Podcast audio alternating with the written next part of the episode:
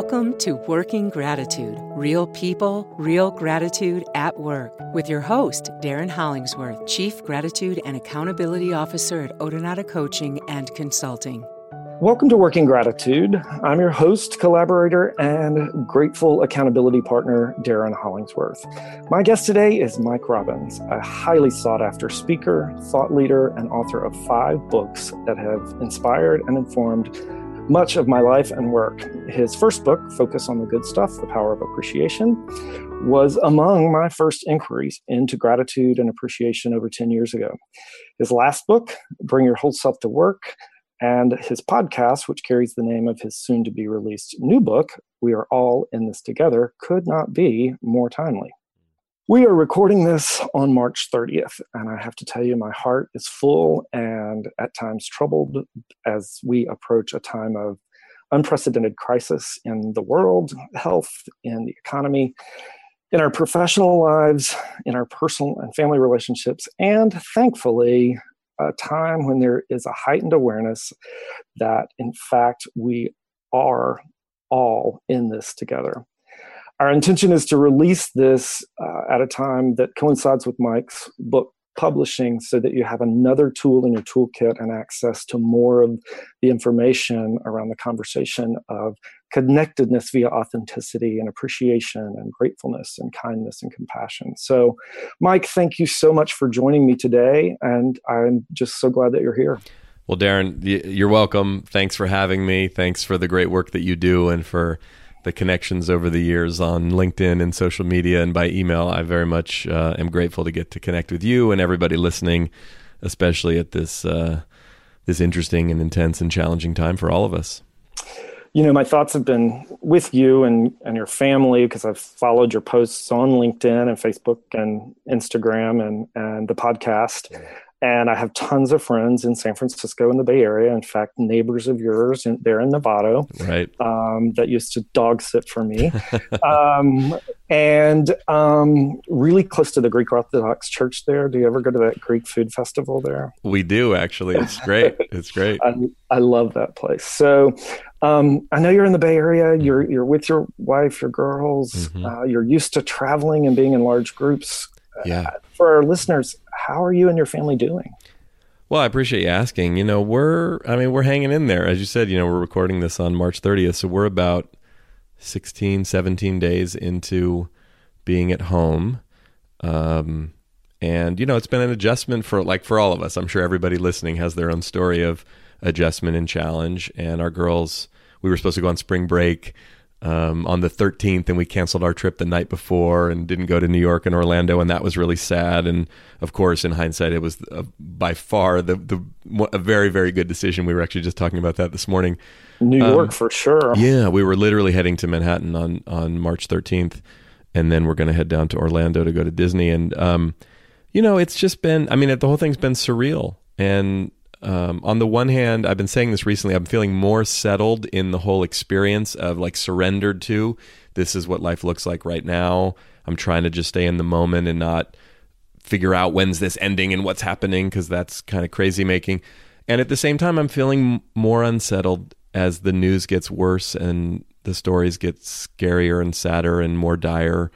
Um, and the reality of what's happening sets in. So, you know we're we're doing okay. And you know we've got a 14 year old and 11 year old here at home who are trying to adjust and figure out how to do online school and stay connected with their friends when they can't see them and all of those things. And you know and I'm also trying to adjust my business right? A new book coming out which was supposed to come out the first week in May which is now probably going to come out like next week. And we're still waiting to figure that out. It's all up in the air and all the events that I was supposed to speak at for uh, the next few weeks and few months have been either postponed or canceled. So, you know, it's it's a time to be resilient, right? And yeah. a time to find resources. And you know, I debated about this um, in reaching out to you and your team about do we go forward with this right now? And then right. you've had this, you know, things are changing by the hour. Totally. So um, we are I, I, I, mentioned and our listeners know I do a lot of work with in the nonprofit community right. as a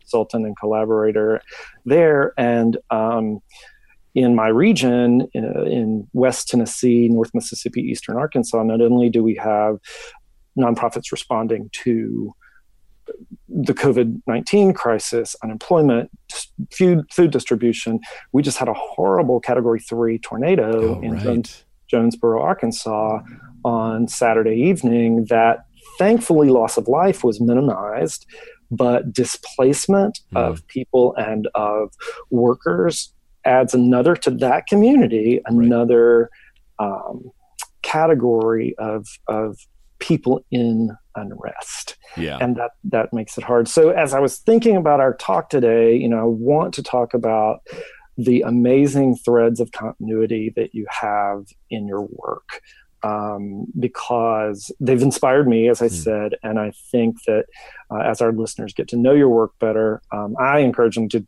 you know read the library and listen to the podcast because it it builds on each other so nicely and um, uh, it's it's no wonder that you have you work with the kind of companies that you do um, but I thought, where do we start? Um, you've literally written the book on the phrase that is now giving us all comfort. We are all in this together, Yeah. right?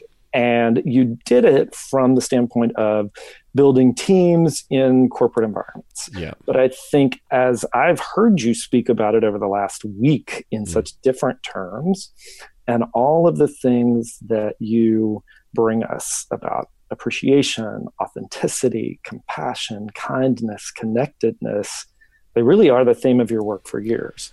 Yeah. Yeah. Well, and you know, it's interesting. I mean, I wrote, Darin, I wrote this book last summer. Um, and, you know, the thrust of it, as you mentioned, I mean, the subtitle of it is, you know, creating a team culture of high performance, trust, and belonging. It's kind of a culmination of the work I've been doing for the last 20 years in the sense of I wrote uh, Bring Your Whole Self to Work, which you referenced when you introduced me. And the final principle of the five in there was, you know, create a championship team. And I kind of wanted to double click on that and go deeper into, you know, how can a team really adopt a lot of these principles as a team, as an organization to create that kind of culture? Secondarily, though, and you know this from listening to my podcast and hearing me over the last couple of years, with all of the division and divisiveness in our country and in our world right now, I really wanted to write a book. I wanted the title. I had to fight for the title, by the way, with my publisher and my agent, and everybody's like, no, we're all in this together. We're all in this together. Because to me, that's always been sort of a rallying cry of great teams. And it's also for me a statement that I want to make to our country and our world that there I really believe this without sounding overly corny or, or or naive about it that like I've always struggled with the idea of like who's the them and who's the us like isn't it all us Well, yeah. Do you think some of that comes from your team sports background that you you've you've got that perspective of and you write about the difference between job and role? Right. Right. That our that our role is what we do and our job is to help the team win. And so yeah, I did I think I learned that as an athlete um, in a lot of ways because and at the same time a lot of team sports and I played baseball all growing up and I also played some basketball although I wasn't nearly as good at basketball but um, you know, even though it's a team sport and you win as a team and lose as a team, there is a ton of internal dynamic um, ego stuff, sort of politics, if you will, on sports teams. Even even as a kid, and especially by the time I got to college, I played at Stanford and then played professionally in the minor leagues with the Kansas City yeah, Royals. I've heard you speak about and write about. I've read you that how competitive that showing up at that first day of camp where there's like Oh. 70 pitchers Oh my god, yeah, first spring training with the Royals, right? at 75 your level. At 75 your level. 75 minor league pitchers in camp and then another 25 across the street in major league camp and basically you know about 30 of us are going to get cut in about 3 weeks 4 weeks so that's pretty internally competitive but you know circling back to your your question about the phrase at the moment i mean i didn't write this book thinking oh it's going to come out in the midst of a global pandemic right like that wasn't on the You agenda don't predict that. no, right? and, and that's not even something that I think. Look, there's obviously a lot of epidemiologists and public health professionals and people who study this stuff who've been thinking about and researching and planning for this. But the vast majority of us, this is not something that was on my radar as a possibility um, of something that could actually happen. And if it did, what the ultimate impact would be. But I Certainly not when you sent it off to the printer, for goodness sake. Like No, August. I don't remember no. you talking about the podcast or whenever you did send right off. yeah we sent it off in august and then by the time the editing was done it was november but i think that what's interesting is it has taken on a whole new meaning in the sense that you know, one of the things that's hard for us to do in our families, on our teams, in any community, whether it's a nonprofit organization or a Fortune 500 company or it's a school or a church or any community, is how we get past the individual egos and agendas and um, you know roles and all. Not that not that those things are bad; they're not. It's just how do we create something that is bigger and larger and that unifies us. And what can often do it is a goal or a, a dream or a, a, some desire we have. We want to win the championship. We want to, you know, something bigger than that. We want to, you know, end hunger and poverty in our community, right? That that rallies us. That that's the why. Sometimes, though, it can be a tragedy. Mm-hmm. It can mm-hmm. be a crisis because in right. the midst of a crisis, what happens is like right now again we're all dealing with this differently it's impacting us differently you're in tennessee i'm in california people who work for nonprofits in your community have different sets of challenges than people who work for tech companies in silicon valley than work for you know retail companies that are now their establishments are indefinitely closed and you know all of that so the circumstances are different but there's a unity in the sense that we're all dealing with this larger crisis that we can't control and is impacting every aspect of our lives right now. And we've never, I mean, Darin, you and I lived through 9 11, as did other yep. Americans. We've right. been, we've all been through personal crises and tragedies. We've never been through something like this globally. Nope. nope. Um, you know, and you, you're, you're, you've hit on something, and I opened the book um, to a, mutual acquaintance and somebody you've worked with and I worked with for a year or so at Gap Inc. Dan mm. Henkle, because mm. you talk about unity. Mm-hmm. When you talk about unity, um, there is an aspect of being able to be divided together, you say, and united apart. Right. And Dan gave you that, right? Yeah. So Dan, you know, so Dan and I met um, he was the co CHR, the co chief human resource officer, along with Eric Severson, who I know you know, and I've had on my podcast, and so have you. Eric, who I quote in the book as well. They both, they no longer, neither of them work at Gap Inc. anymore. Right. But they ran HR for the whole Gap Inc. And Dan had been at, at Gap for like 25 years. And one of the roles he had at one point was he was the head of HR for Old Navy, which is one of the Gap brands. And their president um, left suddenly, took another job, and they weren't prepared for it. They didn't have someone to step into the role so what they decided to do was Dan and three of the other leaders on the leadership team, um, you know, probably the the head of finance or the head of legal and whoever. Anyway, anyway, four of them total were said, "You guys run the brand on an interim basis as a foursome." And then we're going to go do a search and find a new president. And it ended up lasting, I think Dan told me, for like six months. But what, you know, and Dan had been a leader, a pretty senior leader for a long time. But this was a unique, kind of odd situation. Have four people basically fill the role of interim president it wasn't one person, and they knew it was going to be challenging for everybody because everyone's going to wonder who's going to get the job and is it going to be one of the four of you and all this stuff that was going to happen. So the very first meeting they had, they decided amongst the four of them, we need to be divided together and united apart, meaning we got to be able to fight and argue and disagree and debate and talk about all the issues in the room when we get together and do it honestly and do it respectfully and do it directly. But when we leave the room, we got to be 100% aligned because if we show any daylight between us, people are going to exploit that and it's going to get crazy and we can't throw each other under the bus. And he said you know it was one of the most challenging and most exciting experiences of his professional career but they were able to make it through that 6 months and the four of them really created that authentic sense of unity. And I love that and I often will share this with teams. I work with this notion of being divided together and united apart meaning like can we really get in the room with each other? And again sometimes this is with our family sometimes this is with the the leadership team sometimes but just that like we really have those conversations and we respect each other enough and we hold in confidence enough what gets said and how it goes. And when we leave, we make a commitment to each other. You can count on me. I'm not going to throw you under the bus. I'm not going to talk out of turn. And even if we're still in the middle of or debating a decision that we're going to make, I'm going to, we're going to communicate that in the most respectful and most aligned way possible. And this is a simple concept, Aaron, but this is not easy to practice. I've, I've said that so much about what we're going through right now. There are concepts and tools that we have that do seem simple, but they're not easy. No. Right? They are. There's work to be done personally and professionally right now that that is methodically and intellectually very doable. Yes. Emotionally, much more difficult. So that brings us to a conversation around uh, someone that I know we both admire, very much, who was on 60 Minutes last night, mm-hmm. Brene Brown, yeah. right? Um, and I know that in your equation for authenticity, vulnerability is a key I'm not I'm not good at my algebra right now, but a key factor. it's a um, part of it. It's a part of right. the equation. Yes. it's and, and I don't know where the parentheses or the multiplication. You and me both, man. You and me both. But, but um, you you say that it's um, honesty minus self righteousness. Yes. Plus vulnerability. Yeah. And what that's I, authenticity. Yeah, that's authenticity, and that's how you. I, it's it's it's like clicked for me, mm-hmm. and the the blending of that. I have been more in my work, um, more of a curator of content and collector, and seeing who parallels each other. Mm-hmm. And naturally, you and Brene Brown really say many of the same things yeah. very differently to different audiences. She with that academic perspective, and you with your 20 years of research, not mm-hmm. in the mm-hmm. academic environment. But um, I like to synthesize that type of information. Yeah. Well, that your formula there clicked significantly mm-hmm. for me. And I think in this time, where we need to show up for each other authentically with whatever is really happening in our individual lives, individual communities, um, when we're working remotely, do, different than we might have before. Those of us who are self-employed have done this. I did this for ALSAC and St. Jude, but yeah. now we have to show up differently. And the one that I have I have named um, the self-righteous component. Uh, Judgy McJudge. Judgy and McJudge. I, yeah. And you know, I have I will tell you, I've got an 84 year old mom mm. and I've been pretty judgy McJudge with my self righteousness about why people don't stay at home. Right.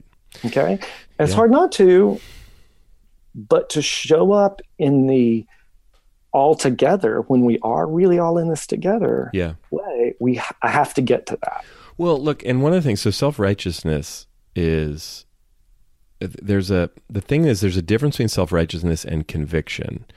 Self righteousness is I'm right, you're wrong, I'm good, you're bad, I'm superior, you're inferior. Now we never say it quite like that, but look, I, I, similarly right now I've been I was watching seeing posts over the weekend of pictures people were taking of like all these people walking around in Chicago or people out, and even friends of mine. There's pictures of them with other people, and my reaction is like, what the heck are you doing? Are you not listening to the experts? Like this is dangerous. You're putting people's lives. So again, we can get angry, we can speak up, we can have very strong opinions the difference is, I think of this great quote from Dr. King, and I use this quote a lot. I used to use it even more than I do. Is he said, "We have no morally persuasive power with those who can feel our underlying contempt for them." So if what we're trying to do, I got into a little thing, and I don't normally do this on Facebook. Someone just you know commented on something about, and they were coming at me like, "Why aren't you a vegan?"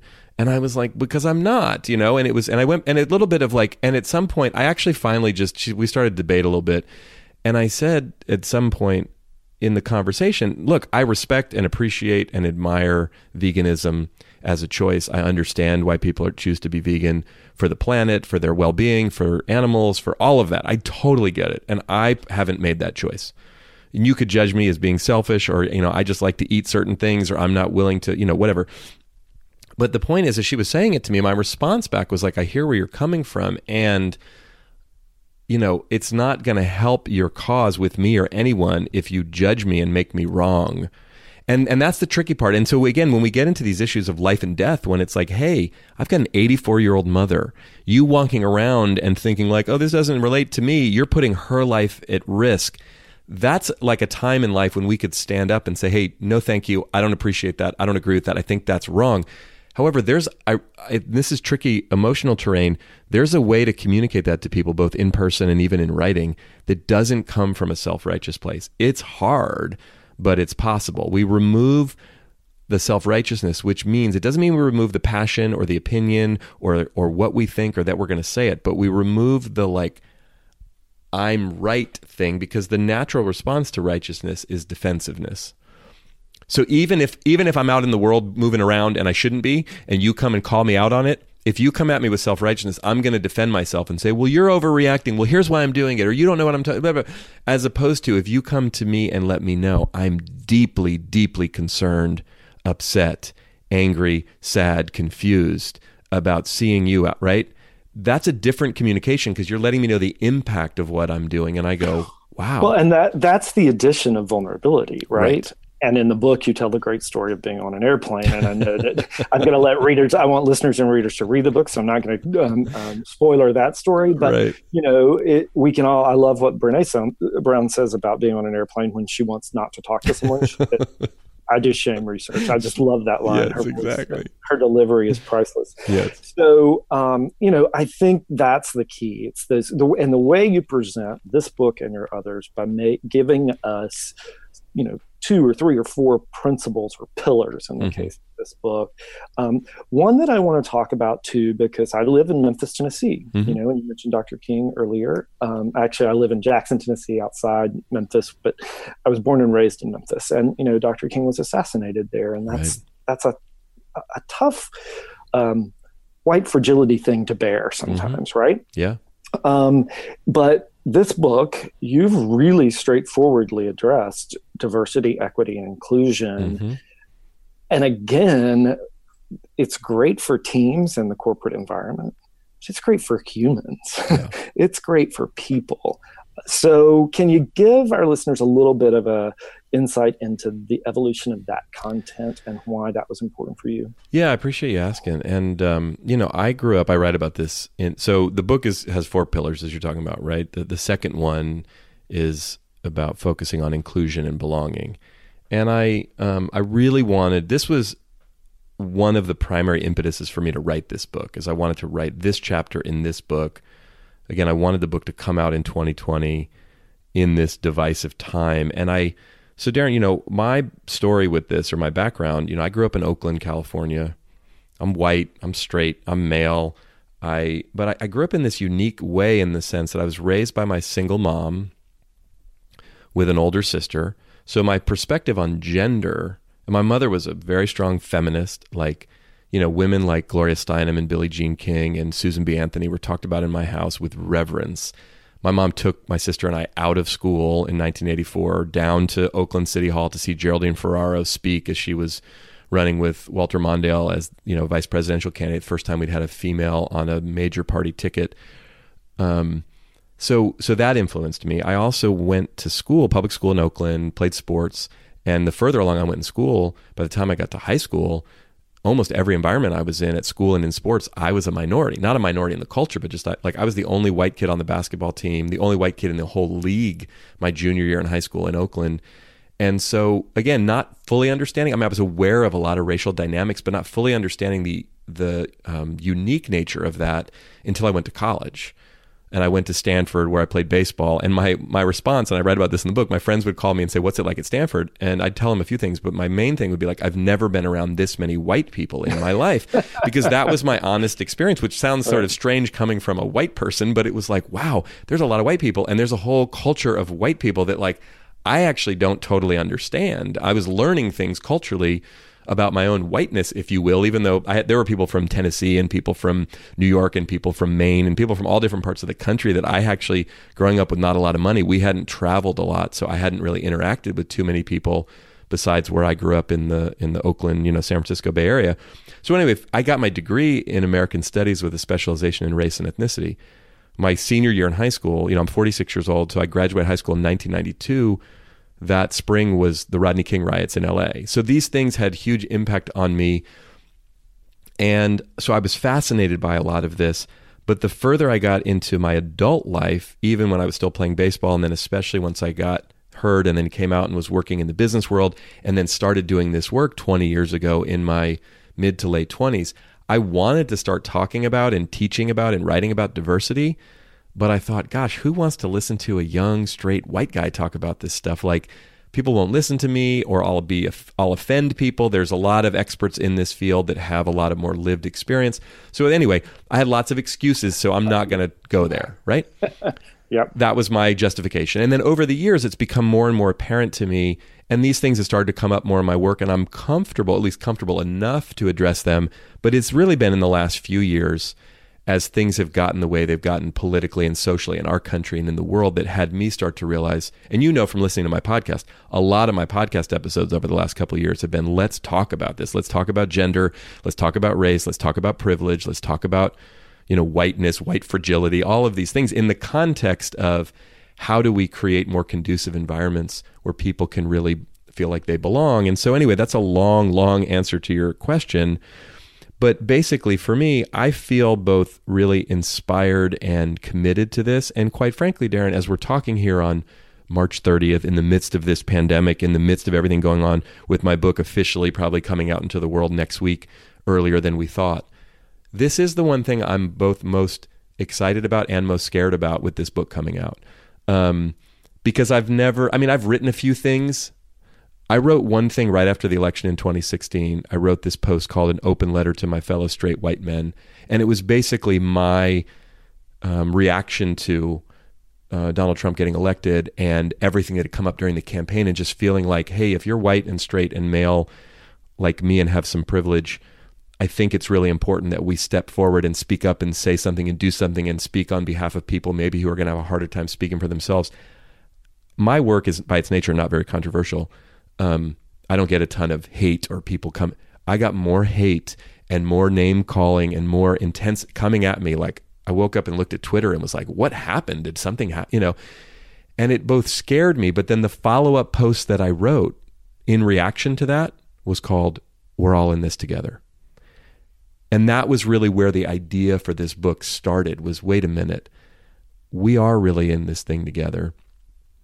And so, and that was before I wrote Bring Your Whole Self to Work and it came out. So this idea was kind of germinating, percolating. percolating in me, and it's taken me this amount of time to sort of crystallize it and have the courage to put it out there.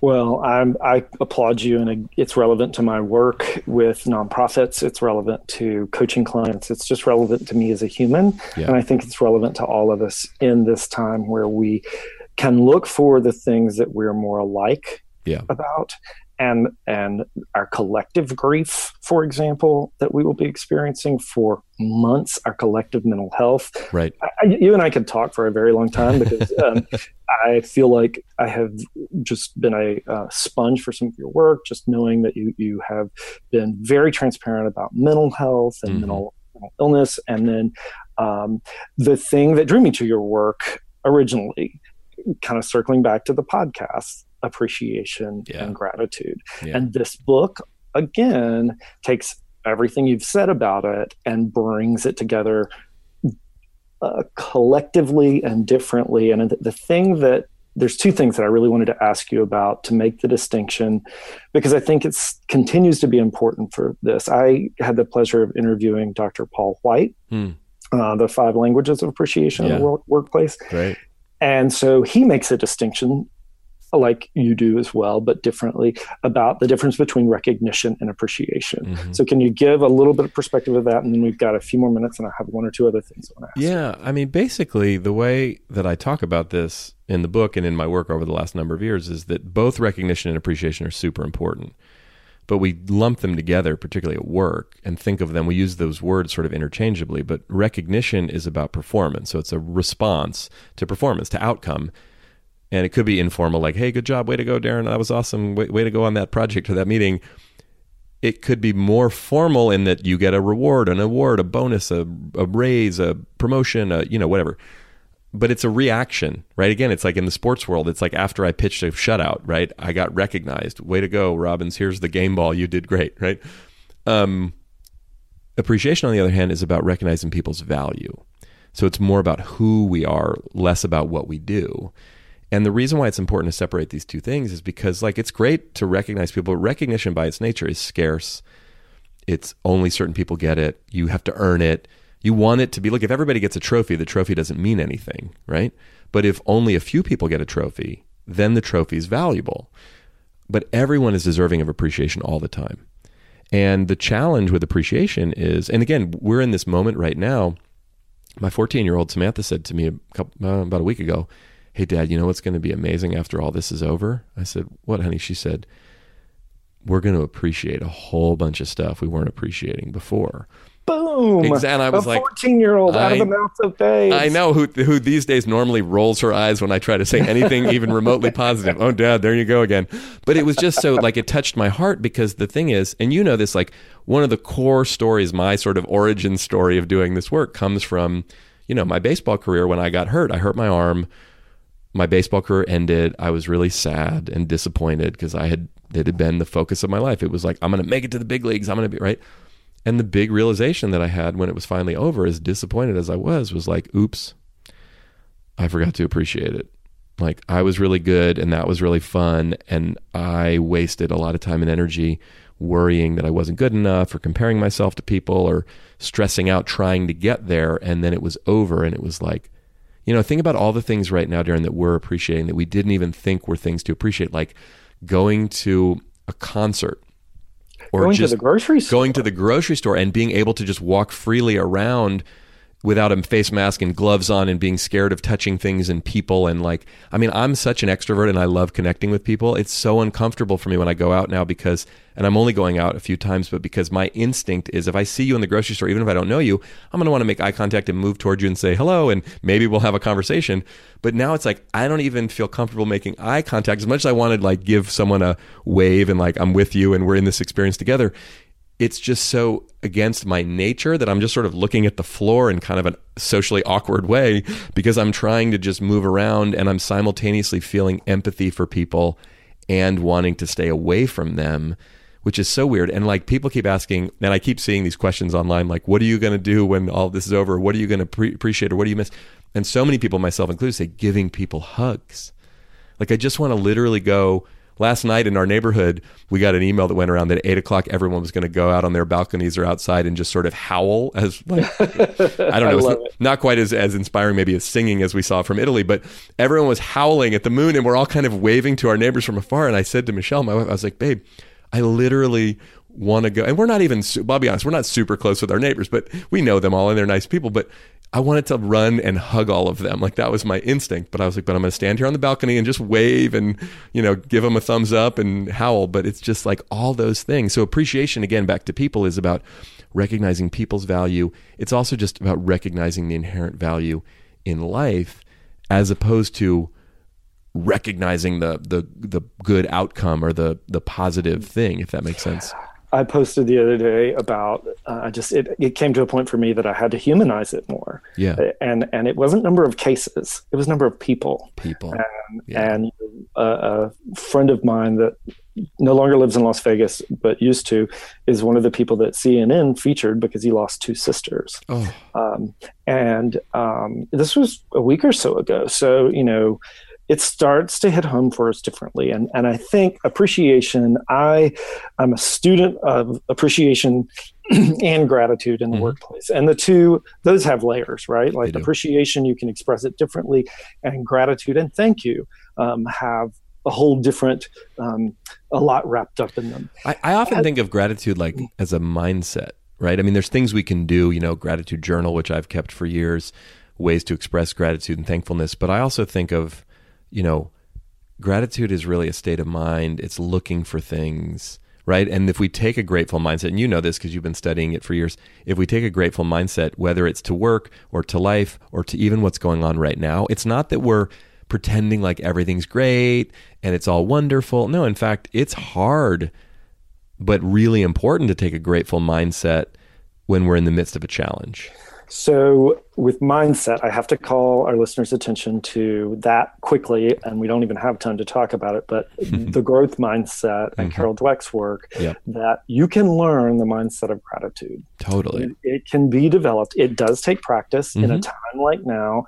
You know, I've had people reaching out to me personally and online, like, "How can you be grateful?" Musicians, a, a musician friend reached out to me, like, "Darin, I just can't find it." Right. I'm like, "I get it. You you you can't be grateful that you're out of a job now. Right. What can you find? Where can you find the light? What can you lean into that you can learn from? And yeah. that's where we get some joy. Just briefly, because I usually ask, what what are you grateful for at work? We've talked a lot about that, about your family. We've talked a lot about struggles and what how you're how you found gratitude in challenging times and you have responded to the community um, and you have a sense of i wrap it up with a sense of altruism and give back yeah. um, and don't you find and don't you think we're starting to see that we talk about flattening the curve of the virus yeah. but i believe that we're starting to see and working in the nonprofit sector we will start to see that altruism no matter what the economy does, no matter where we are, um, people want to help. They do. We all do. I mean, look, it's a it's a it's a natural human instinct, And you know, a question I often ask when I'm speaking to a group of people about this is, you know, how many of you like helping other people? Of course, everybody raises their hand. And then my second question is, and how many of you love asking other people for help? And like maybe 10% of the hands go up. And usually the ones that raise their hand, they raise it and then they kind of pull it down like, is that bad? So what's interesting about that is because we do want to help. And the reality is, look, and you know this working in the nonprofit world, the economic impact of all of what happens here is going to have a big impact on people's ability to help financially but the desire to help is an instinct that we have within us, whether it's financial or otherwise. And that's one thing I've actually been checking in with myself because when we get when I get really freaked out, one of the, one of the many things that flies out the window and I'm not as focused on is how can I serve? How can I help? So one of the things though that I've been grappling with, but you know from following my work, like all of a sudden I've put out more content in the last few weeks than I ever have in like a two or three week span some of it and I've been I've been transparent about it is like I'm just managing my own anxiety and my own I need to feel like I'm doing something. Yeah. And so I want to share thoughts and ideas both because I'm a verbal processor, but if I can share anything that might be helpful to you or anybody, then I feel like I'm being of service. Um, and again, so I think all of us looking at our lives in different ways how can we be of service even to ourselves and to our families? Like that's not being selfish at all. That's actually being of service in a really important way. Because the truth is i sit here in my office and am doing all these interviews and creating all this content and getting ready for a book to come out and there's a lot of work and trying to pivot the business and all that's important and then sometimes i have to like put down my microphone and close my laptop and walk literally 100 feet over that way into my house and check in with michelle and with samantha and with rosie and like hey how are you doing and really have that real conversation with the people that I love the most in the life in my life, you know. Well, I knew this would be a great conversation. I thank you for taking the time in this in the midst of the crisis. I think it's important for our listeners, your listeners, to continue to hear from you. And I will say a sincere and heartfelt thank you for giving us more more of what I think is so necessary. I'm so excited. Uh, thank you for giving me the preview of the book that you did. Oh, you're and welcome. I'm so excited for our listeners to to dive into that. However, and I will tell you, I don't know when the audiobook's coming out, Mike, but I I love listening to you on audio because oh, I, I, I really that's one of the ways I learn, and I have a lot of drive time. So, yeah. however you take in this content, my friends who are listening uh, to Working Gratitude, um, I hope you will do that. Um, yeah. Well, can, can I share just a couple things as we wrap sure. up? And I appreciate you saying all that. One thing about just about the book in a practical sense, like the book was supposed to come out May 5th. I think as we're recording this, I think it's going to be out next week on April 7th, the hardcover, the ebook. The audiobook should be out sometime in the next week or two.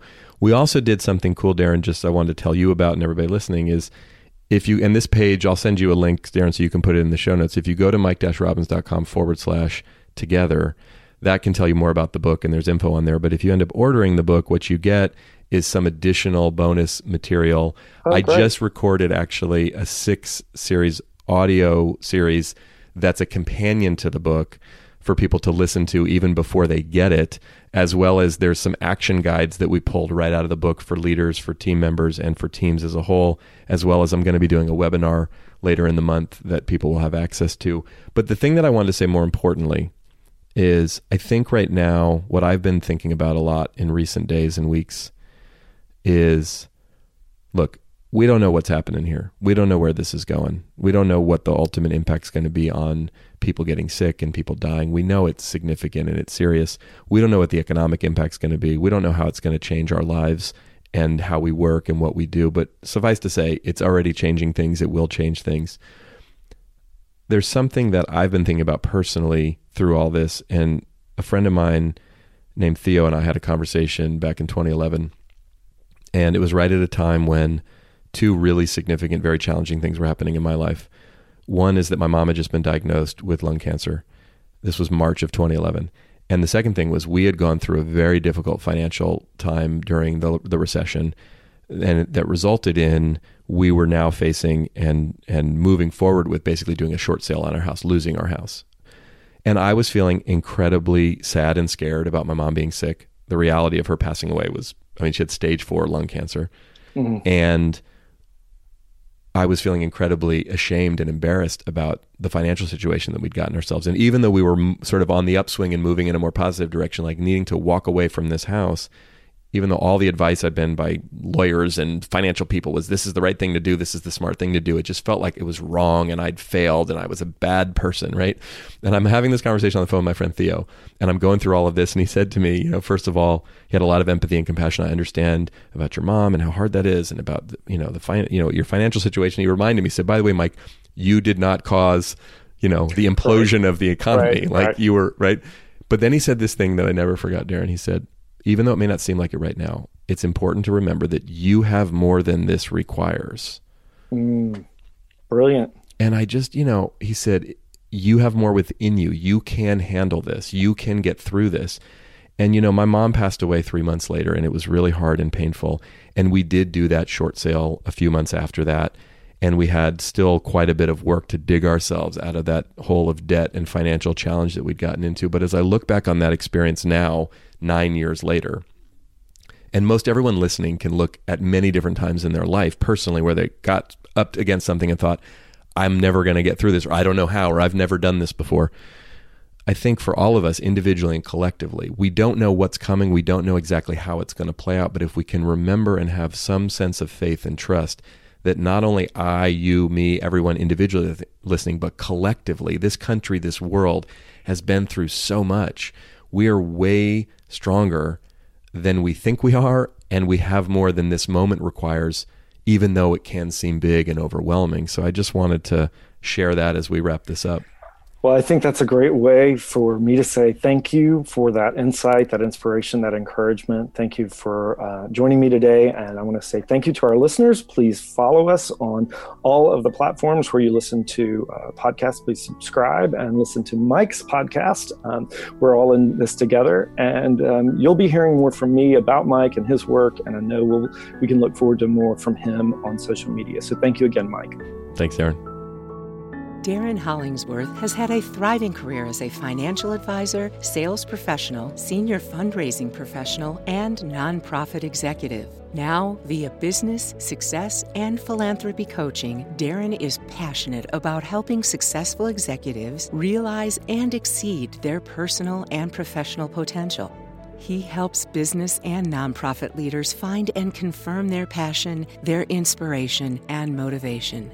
This is accomplished through collaborative work based on gratitude, experience, encouragement, and accountability. As Darin says, surviving is not enough, thriving is the goal. Additionally, Darin works with businesses, nonprofit organizations, and boards of directors to create new possibilities for transformational customer and donor relationships, organizational strategic visioning and governance, as well as continuity and succession planning. Via collaboration and consulting, Darin engages with clients to empower them to build upon strengths and face challenges with confidence and expertise. To hear more working gratitude and for information about Darin Hollingsworth and Odonata Coaching and Consulting, visit our website, odonatacoaching.com, or visit us on Facebook at facebook.com slash Odonata Coaching or search wherever you listen to podcasts. Thank you for listening to Working Gratitude.